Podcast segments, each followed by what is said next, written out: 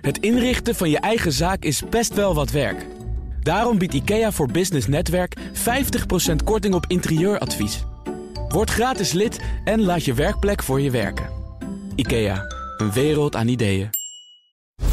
Baanbrekende businessmodellen wordt mede mogelijk gemaakt door Salesforce. Verenig je rond je klant met Salesforce. BNR Nieuwsradio. Baanbrekende businessmodellen. John en Patrick. Over bedrijven die zichzelf opnieuw uitvinden en nieuwkomers die bestaande markten opschudden. Dit is baanbrekende businessmodellen. Met mij, John van Schaag en Patrick van der Pijl. Normaal gesproken beginnen we uiteraard met uh, vijf korte vragen. Maar dit is geen normale aflevering. BNR, dat heb je ongetwijfeld meegekregen, bestaat deze week precies 25 jaar. En dat is voor ons reden om het uh, ook eens 25 jaar vooruit te kijken. Wat zijn met andere woorden dan de businessmodellen van de toekomst? En Patrick, toen ik uh, dat aan jou voorstelde, wist jij meteen wie wij moesten uitnodigen. Ja, want ik ben natuurlijk zelf bekend als uh, businessmodel-expert, maar um, eigenlijk de wandelende uh, encyclopedie op het gebied van businessmodellen, dat is uh, Roland Wijnen. Dus ik denk, die gaan we de uitzending intrekken. En dat is jouw collega? Juist. Roland, van harte welkom. Ja, dankjewel. Leuk om hier te zijn. En ja. gefeliciteerd met die 25 jaar. Dankjewel, dankjewel. Jij zegt leuk om hier te zijn, leuk om hier weer te zijn. Inderdaad. Want uh, we kennen jou, althans de vaste luisteraars, over de aflevering met uh, Elon Musk. Klopt. Daar heb je ook een soort uh, studie van gemaakt van die man, hè? Zeker. Hey, we gaan, we gaan met jou vooruitkijken naar businessmodellen van de toekomst. En één businessmodel wordt daarin specifiek behandeld zometeen. Maar Patrick, ik begin eerst even bij jou. Want we starten deze reis in Dubai. Juist. Want nou, in Dubai heb je een um, heel groot object staan. Dat lijkt een beetje op uh, de ring van Lord of the Rings. Maar dat is het Museum van the Future. En daar ben jij geweest? Ja, en als je daar naar binnen gaat, moet je wel van tevoren reserveren, want het is knijterdruk. Dus je komt daar niet zomaar op de Bonnefoy heen.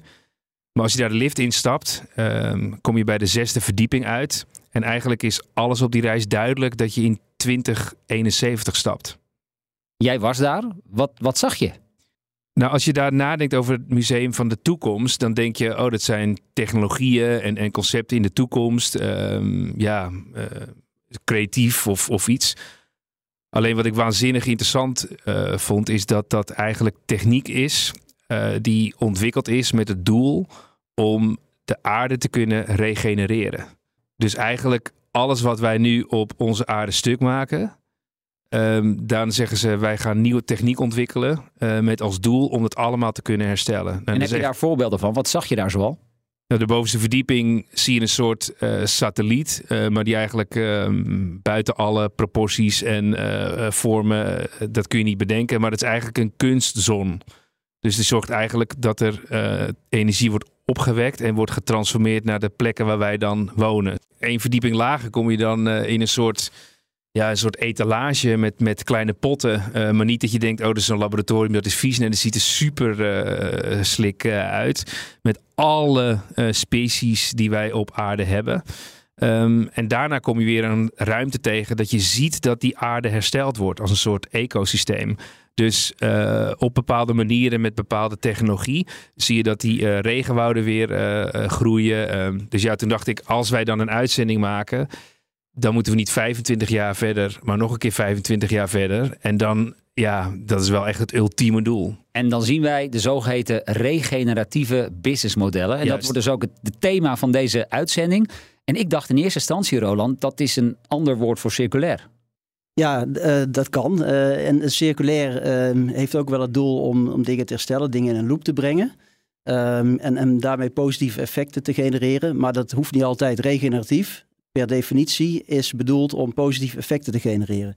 En wat Patrick al zei, misschien om even dat, die term uit te leggen, een ecosysteem of een levend organisme, dat is altijd in staat om zichzelf te herstellen. Sterker nog, de hoop cellen die wij zijn, is niet hetzelfde als de hoop cellen die ik was uh, twee, drie jaar geleden. Dat vernieuwt zichzelf continu. En dat wil je eigenlijk uh, aanzetten, dat, dat proces van vernieuwen en herstel om ervoor te zorgen dat het grotere geheel beter wordt. Wat Patrick net zegt, dat ook die ecosystemen, de regenwouden, het grotere geheel, de planeet, zichzelf kan herstellen. En die kracht zit in, uh, in, in, in, in die regeneratie. Dat kun je dus ook met een businessmodel doen. Dat een businessmodel dus uh, meer uh, teruggeeft aan de planeet en aan de maatschappij dan het eigenlijk vraagt Ja. aan grondstoffen. En dan, dat probeer ik te begrijpen, maar hoe, hoe kan dat er dan uitzien? Kun je dan ons eens denkbeeldig meenemen? Want Ehm, kijk, eh, nu is een, een, een business of een menselijke activiteit eh, creëert natuurlijk altijd eigenlijk negatieve effecten, want we gebruiken iets. we, we- we produceren afval, eh, we hebben CO2, eh, Ja. voetafdruk. eh, Precies. dat Ja, dus soort eigenlijk zaken. wat je zegt, take, make, waste. Dus we halen die bomen eh, omver, eh, we maken daar meubels van eh, en uiteindelijk zetten we het bij het grof vuil en moet het ook weer verwerkt worden. Ja, en, en dat is het circulaire model. Hè? En, en een regeneratief gaat dan nog een stap verder. Omdat dat zegt van in plaats van alleen die effecten tot nul te reduceren, onze voetafdruk. En een menselijke activiteit, dus ook een business, heeft altijd een voetafdruk. Die kun je tot nul brengen. Maar dat is eigenlijk niet genoeg. We hebben veel meer nodig, wat in het Museum of the Future goed te zien was, om, die, eh, om de wereld eigenlijk te herstellen. Dus daarom moeten we ook positieve effecten gaan genereren. En dat is wat je heel duidelijk dan ziet eh, van zo'n business. Het genereert een, wat we noemen een handprint. Eh, een handafdruk. Een positief, sociaal en ecologisch effect op de wereld om, eh, om de business heen. En waarom hebben we dit nodig? Nou ja, ehm, ik denk dat eh, we dat zien. ik heb het bijvoorbeeld gemerkt afgelopen zomer. Ehm, het was een heel erg stormachtige zomer in, in Nederland met overstromingen, waar ik was in Slovenië. En andere mensen hebben weer hittegolven meegemaakt en verbranding en wat dan ook op Sicilië. En eh, nog niet te spreken van andere gebieden die dichter bij de Evenaar zitten. We hebben overal grote problemen. En eh, ja, de mens moet nu iets gaan doen om die natuur en de planeet te herstellen. En ik denk dat business daar een hele goede kracht voor is om dat te doen. Eh, we zijn namelijk ook de veroorzaker van die problemen geweest. Business kan nu de oplosser zijn. Ja, dus dan willen we in feite dat wat we nemen, dat dat zich dus vanzelf weer gaat herstellen. Zien we zoiets al in de praktijk? Of is dit echt nog iets van de verre toekomst?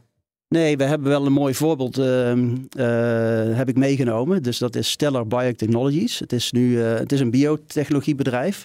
eh, inmiddels opgegaan in een ander bedrijf. Maar wat zij deden, zij hebben een slak ontdekt, een zeeslak, die in de Baja California leeft. En die leeft ook alleen maar op die plekken in de wereld. Zij hebben een proteïne ontdekt in die zeeslak, die ehm, werkzame stof is bij het behandelen van kanker voor immunotherapieën. En die heet de Giant Keyhole Limpet, John. Ja, zo heet die slak inderdaad, Patrick. En eh, heel mooi eh, slak, hele mooie kleuren. En eh, zij, die, die, die werkzame stof was al bekend dat die erin zat. En wat er dan traditioneel gebeurt is, oké, we gaan die Heel zeeleefvissen veel slakken gaan we. eh, verzamelen ja. en die gebruiken we dan. Nou, wat zij hebben gezegd, dat doen we dus niet. We gaan die slak kweken op land, omdat we ook de volgende generatie slakken willen kunnen kweken, meerdere generaties slakken. En wij hoeven dat diertje niet te doden. Wij kunnen gewoon drie keer per jaar die werkzame stof er netjes uithalen zonder het diertje te beschadigen. En als we dan zoveel leren over hoe dat diertje groeit en hoe we die generatie kweken, kunnen we ook zijn natuurlijke habitat, de Baja California, kunnen we ook groter maken. En dat is precies het regeneratieve. Dus ze hebben het leefgebied waar het diertje leeft, hebben ze twee keer zo groot gemaakt. Ehm, want dat was natuurlijk aangetast, wat Patrick net zei, dat destructieve van business, dat was al gebeurd. En zij hebben dat omgedraaid en de positieve effecten gecreëerd voor die slak.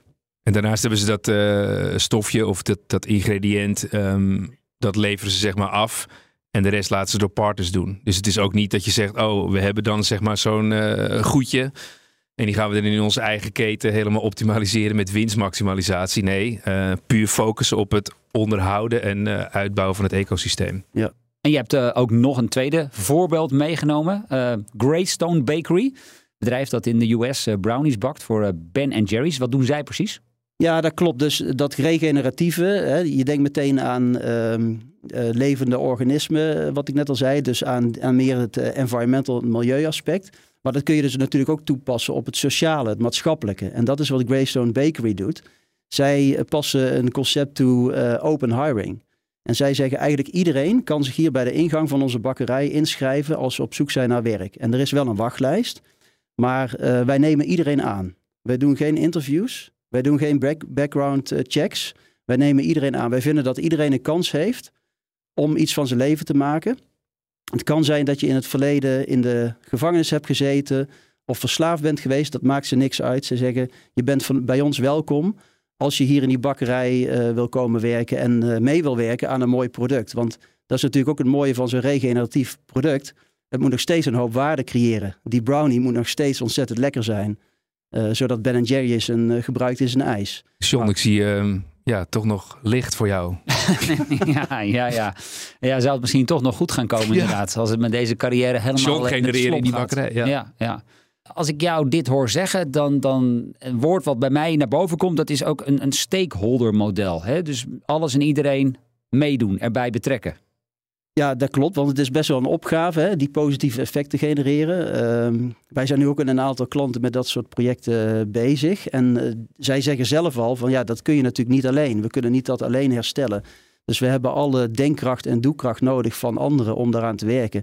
En dan denk je snel al aan wat wij noemen een stakeholder model. En uh, dat is om twee redenen belangrijk. Omdat je dan de andere partijen, andere bedrijven uh, toeleveranciers, uh, klanten kunt betrekken bij wat je wil bereiken. Die waarde wil je, die, die je wilt creëren, die regeneratie die je wil doen.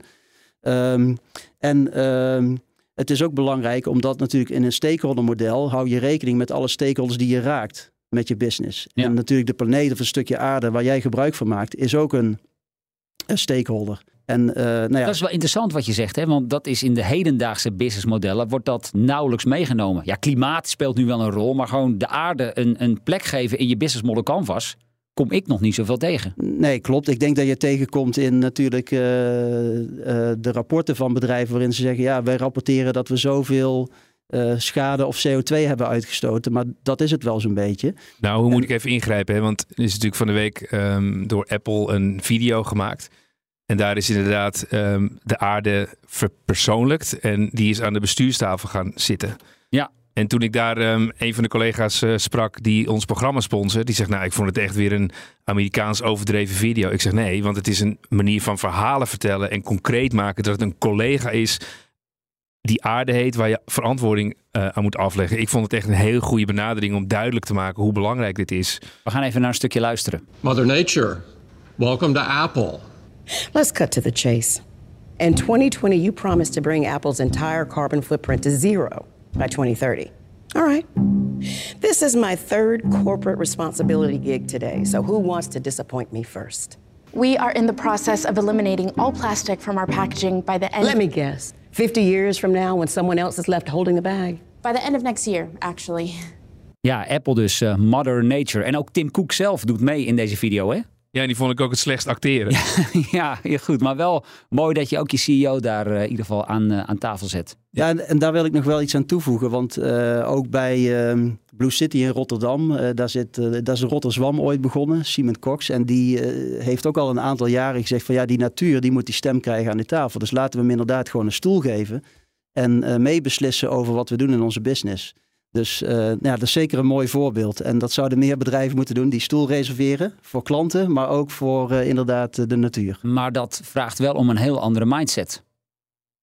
Ja, zeker. Dus jij uh, hè, vroeg ook van welke technologie is er nodig inderdaad om dit soort modellen tot stand te brengen. Daar hadden we het in de voorbereiding natuurlijk over. En ik denk dat de belangrijkste technologie eigenlijk boven hier onze hersenpan is. Die andere manier van denken daarover. Maar het is wel goed om dat uh, aan te zetten. Kijk, uh, je bent dan misschien ook weer op zoek naar het 100% model daarvan, maar dat hoeft niet per se. Uh, we hadden een S-onderneming um, in een innovatieprogramma. En wat zij doen is dat zij eten, zeg maar, langdurig houdbaar maken. Um, en daar gebruiken ze extractiemiddel voor. En er komt er heel veel water uit. Ja, en nu staat er een fabriek in drie weken tijd die dus waterzakjes verkoopt. Dus eigenlijk wat hij ook kan doen is van hé, hey, uh, je hebt water nodig om uh, groenten te kunnen laten groeien. Maar we gaan het water ook weer terug en dat komt weer terug het systeem in. Niet denk ik voor 100%, maar wel voor een groot gedeelte geregenereerd. Dus je kunt hier vandaag de dag al als bedrijf mee aan de slag? Ja. Zeker, absoluut. Ja, en wat, wat heb je daarvoor nodig? Hoe begin je zo'n traject?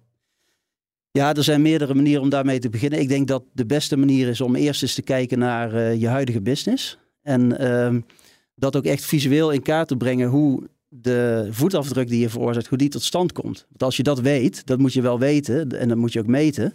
Uh, dan kun je ook gaan nadenken, wat kunnen we doen om dat precies om te draaien en die positieve effecten te, te gaan creëren. Dus door naar die negatieve effecten te kijken, uh, met open ogen en daar gewoon ook transparant over te zijn, uh, ga eens nadenken over hoe kunnen we dan eh, dat omdraaien. Want je, je ziet dan ook van, oké, die negatieve effecten komen door deze activiteiten of omdat we met die partner samenwerken.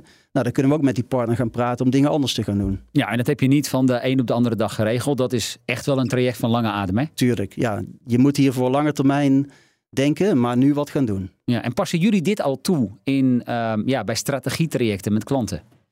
Ja, dus wij hebben uh, vrij recent uh, een project gestart. En uh, daar hebben we eigenlijk ook gebruik gemaakt van wat er beschikbaar wordt gesteld. Ook door de wetenschappers die hiermee bezig zijn. Dat, dat is dat science-based target setting.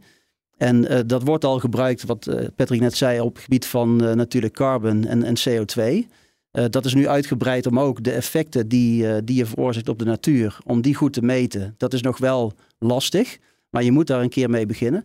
En uh, nou ja, dat framework kun je gewoon uh, toepassen om uh, te gaan bepalen van waar zitten de effecten in mijn business. En hoe kan ik daarna gaan denken om daar iets aan te gaan doen. Hè? De, de, in, een stap in dat proces is ook echt er wat aan gaan doen. Zowel in je bestaande business.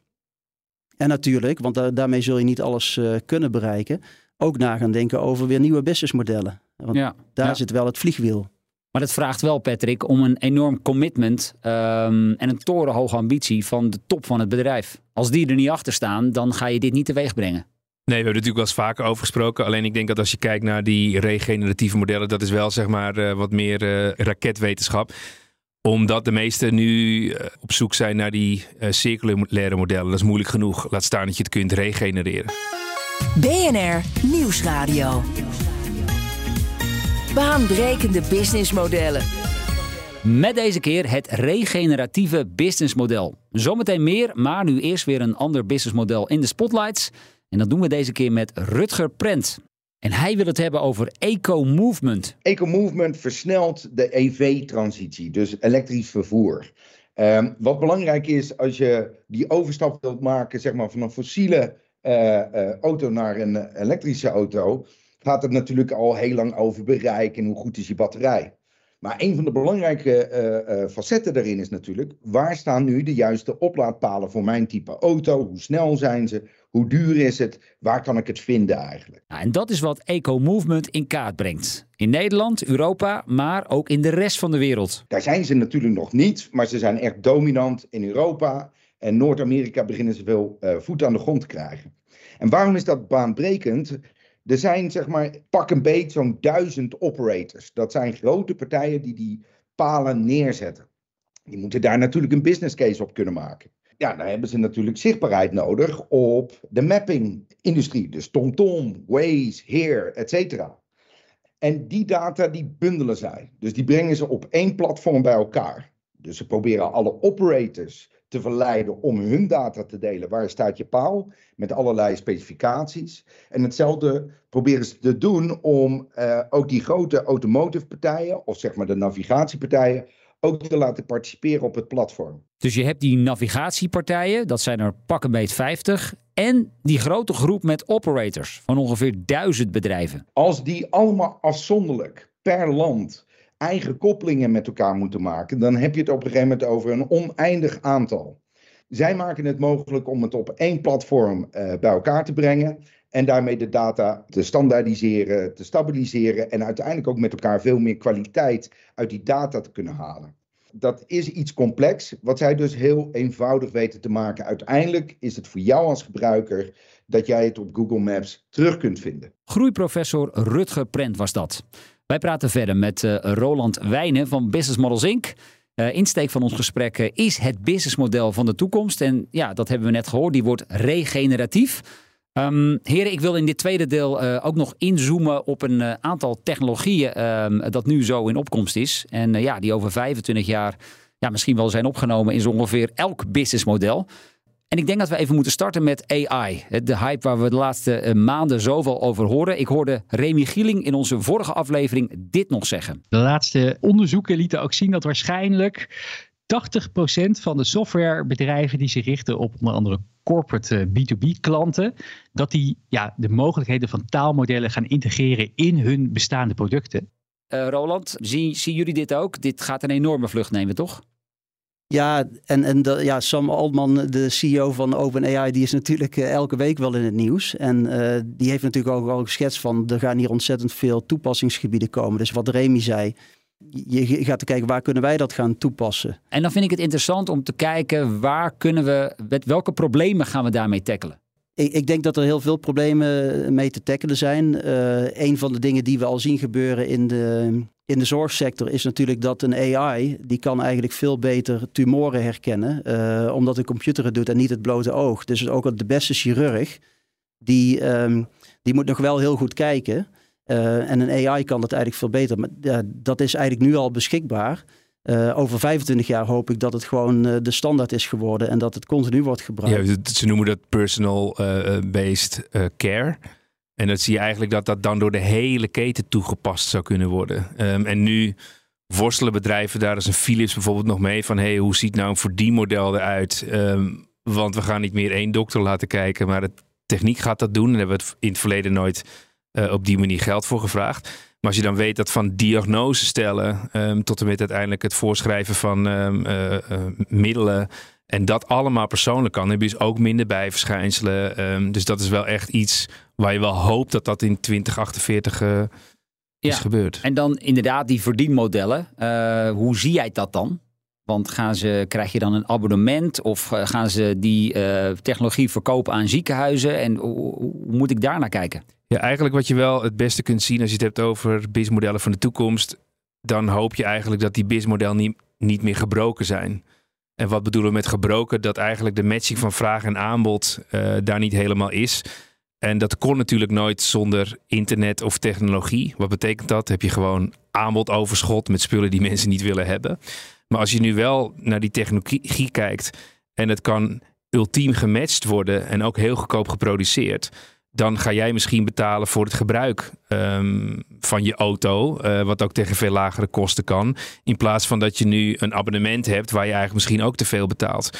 Dus um, ja, het zal veel meer naar uh, betalen voor gebruik uh, gaan. Dat zou bijvoorbeeld betekenen dat ik een, uh, nou ik zie mezelf bijvoorbeeld met een armbandje rondlopen en die checkt elke dag hoe ik er fysiek voor sta en of er misschien uh, signalen zijn dat ik, dat ik ziek ga worden. En dat kun je dan als producent kun je dat verpakken in een abonnement. Ja, want we hebben dat natuurlijk ook in onze uitzending met diabetes gezien, die dat eigenlijk op gebied van uh, diabetes kan. Dus het zal steeds verder uitgebreid worden. Um, en ja, dan staat misschien ineens um, straks gewoon een ambulance voor je deur, omdat je zo meteen een hartaanval gaat krijgen. ja, dat weet je zelf dan nog niet. Nee. Ja, jeetje zeg. Uh, Roland, 2048. Elk businessmodel een AI-component. Ja, ik, ik denk het wel. Uh, en ik hoop ook uh, het bijbehorende team mensen dat uh, nadenkt over hoe zetten we die AI in om echt die, die waarde echt goed te creëren. Ook wel ethisch moet daar da nog wel daar naar gekeken worden. Daar gaat het nu ook over. Hè? Dus alle grote bedrijven worstelen daarmee. Ook al hebben ze die AI, hoe gaan we dat nu op een goede manier doen? AI gehad. Uh, gaan we even heel snel door naar een andere ontwikkeling waar je uh, inmiddels veel minder over hoort. Uh, bestaat het überhaupt nog, Patrick? Blockchain. maar jij had nog wel een aardig voorbeeld.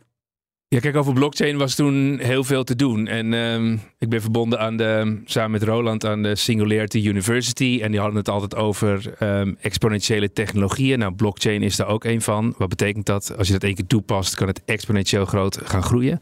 Um, die toepassingen zijn uh, niet zo 1, 2, 3 uh, zichtbaar. Het is bijvoorbeeld een bedrijf dat heet RTI Blockchain. Hebben we ook in onze uitzending gehad. Uh, die verbonden dat aan de kratten die uh, heen en weer gaan. Eigenlijk met als doel uh, de business daarin transparant te maken. Maar als we het dan hebben over gebroken businessmodellen. En je kijkt naar de agriculture, dus naar de landbouw. Dan is dat natuurlijk heel oneerlijk verdeeld. En er zijn natuurlijk wel initiatieven genomen. Want de boer verdient te weinig en ja. de tussenhandelaren pakken te veel marge. Ja, daar komt het op neer.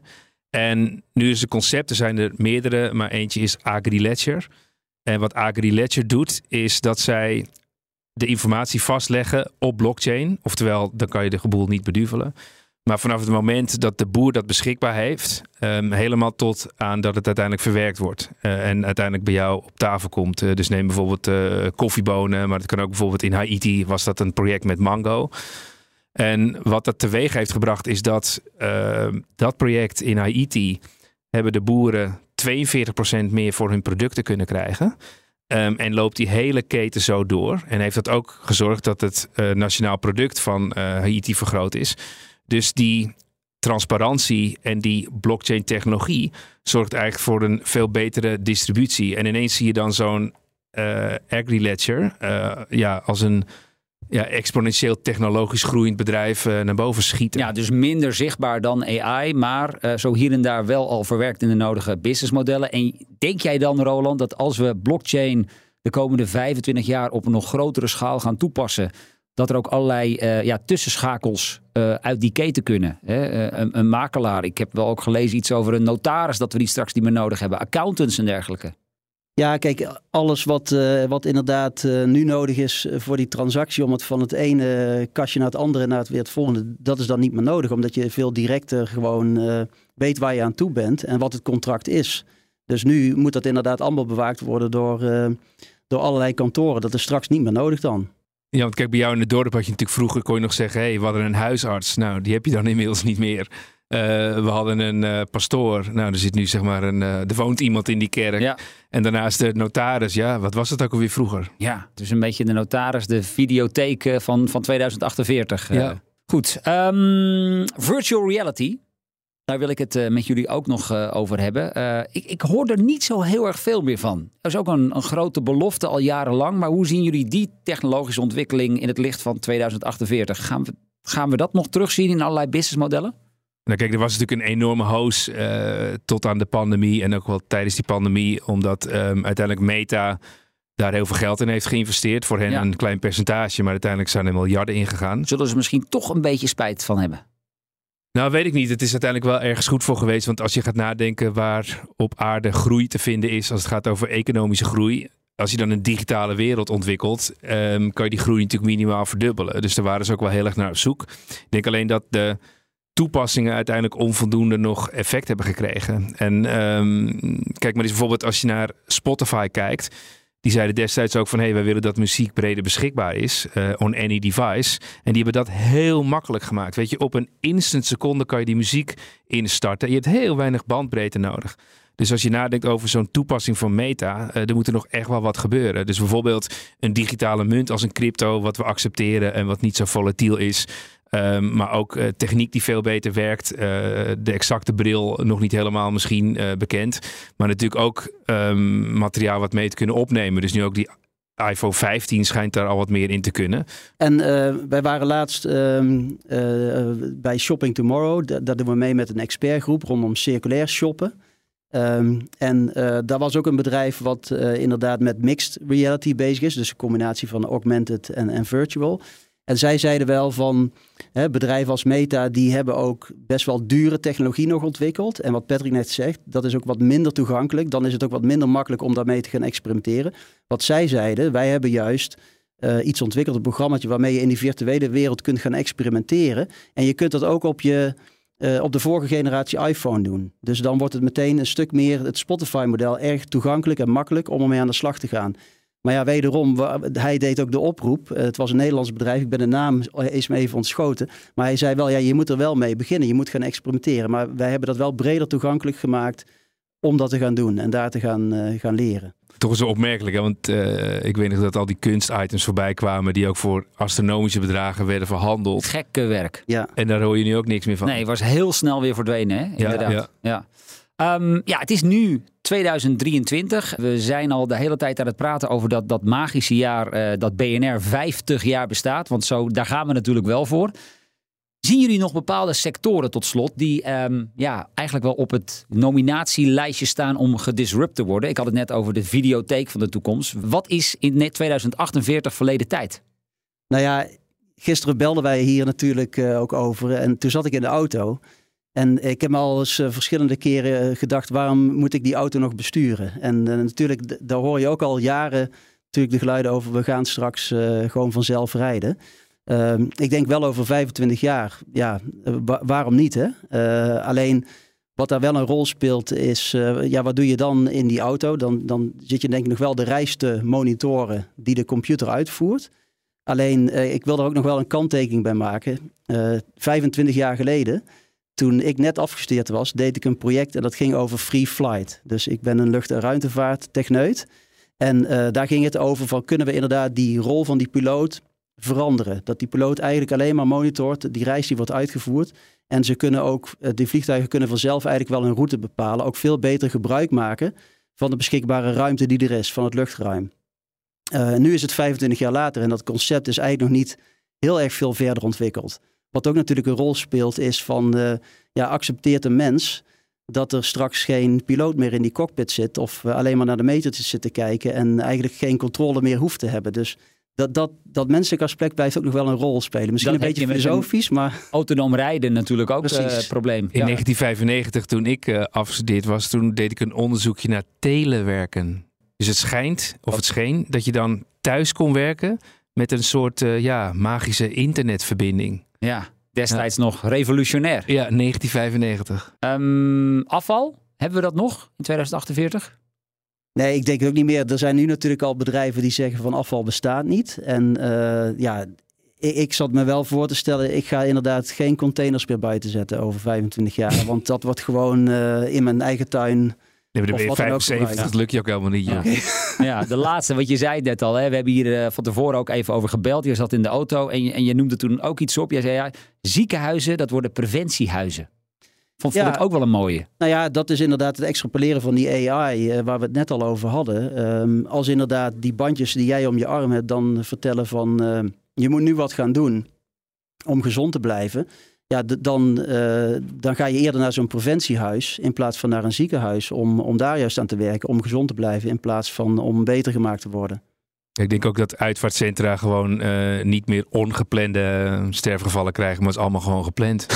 ja, jeetje. ja, als je er zo over na gaat denken, ja, dan weten we, nou ja, goed, ongelukken kunnen natuurlijk altijd gebeuren. Ja. Maar met een, een bepaalde mate van zekerheid zou je dat dan kunnen voorspellen. Ja, weet niet of ik dat wil weten. Nee, inderdaad. Nee. Krijg je nee. ook weer zo'n ethisch aspect. Uh, Roland Wijnen, dankjewel uh, voor jouw komst naar de studio. En uh, voor het leggen van jouw hand op de glazen bol. Dan weten we een beetje hoe dat, hoe dat gaat worden. De komende 25 jaar dus. en Patrick en ik zijn er uiteraard gewoon volgende week weer.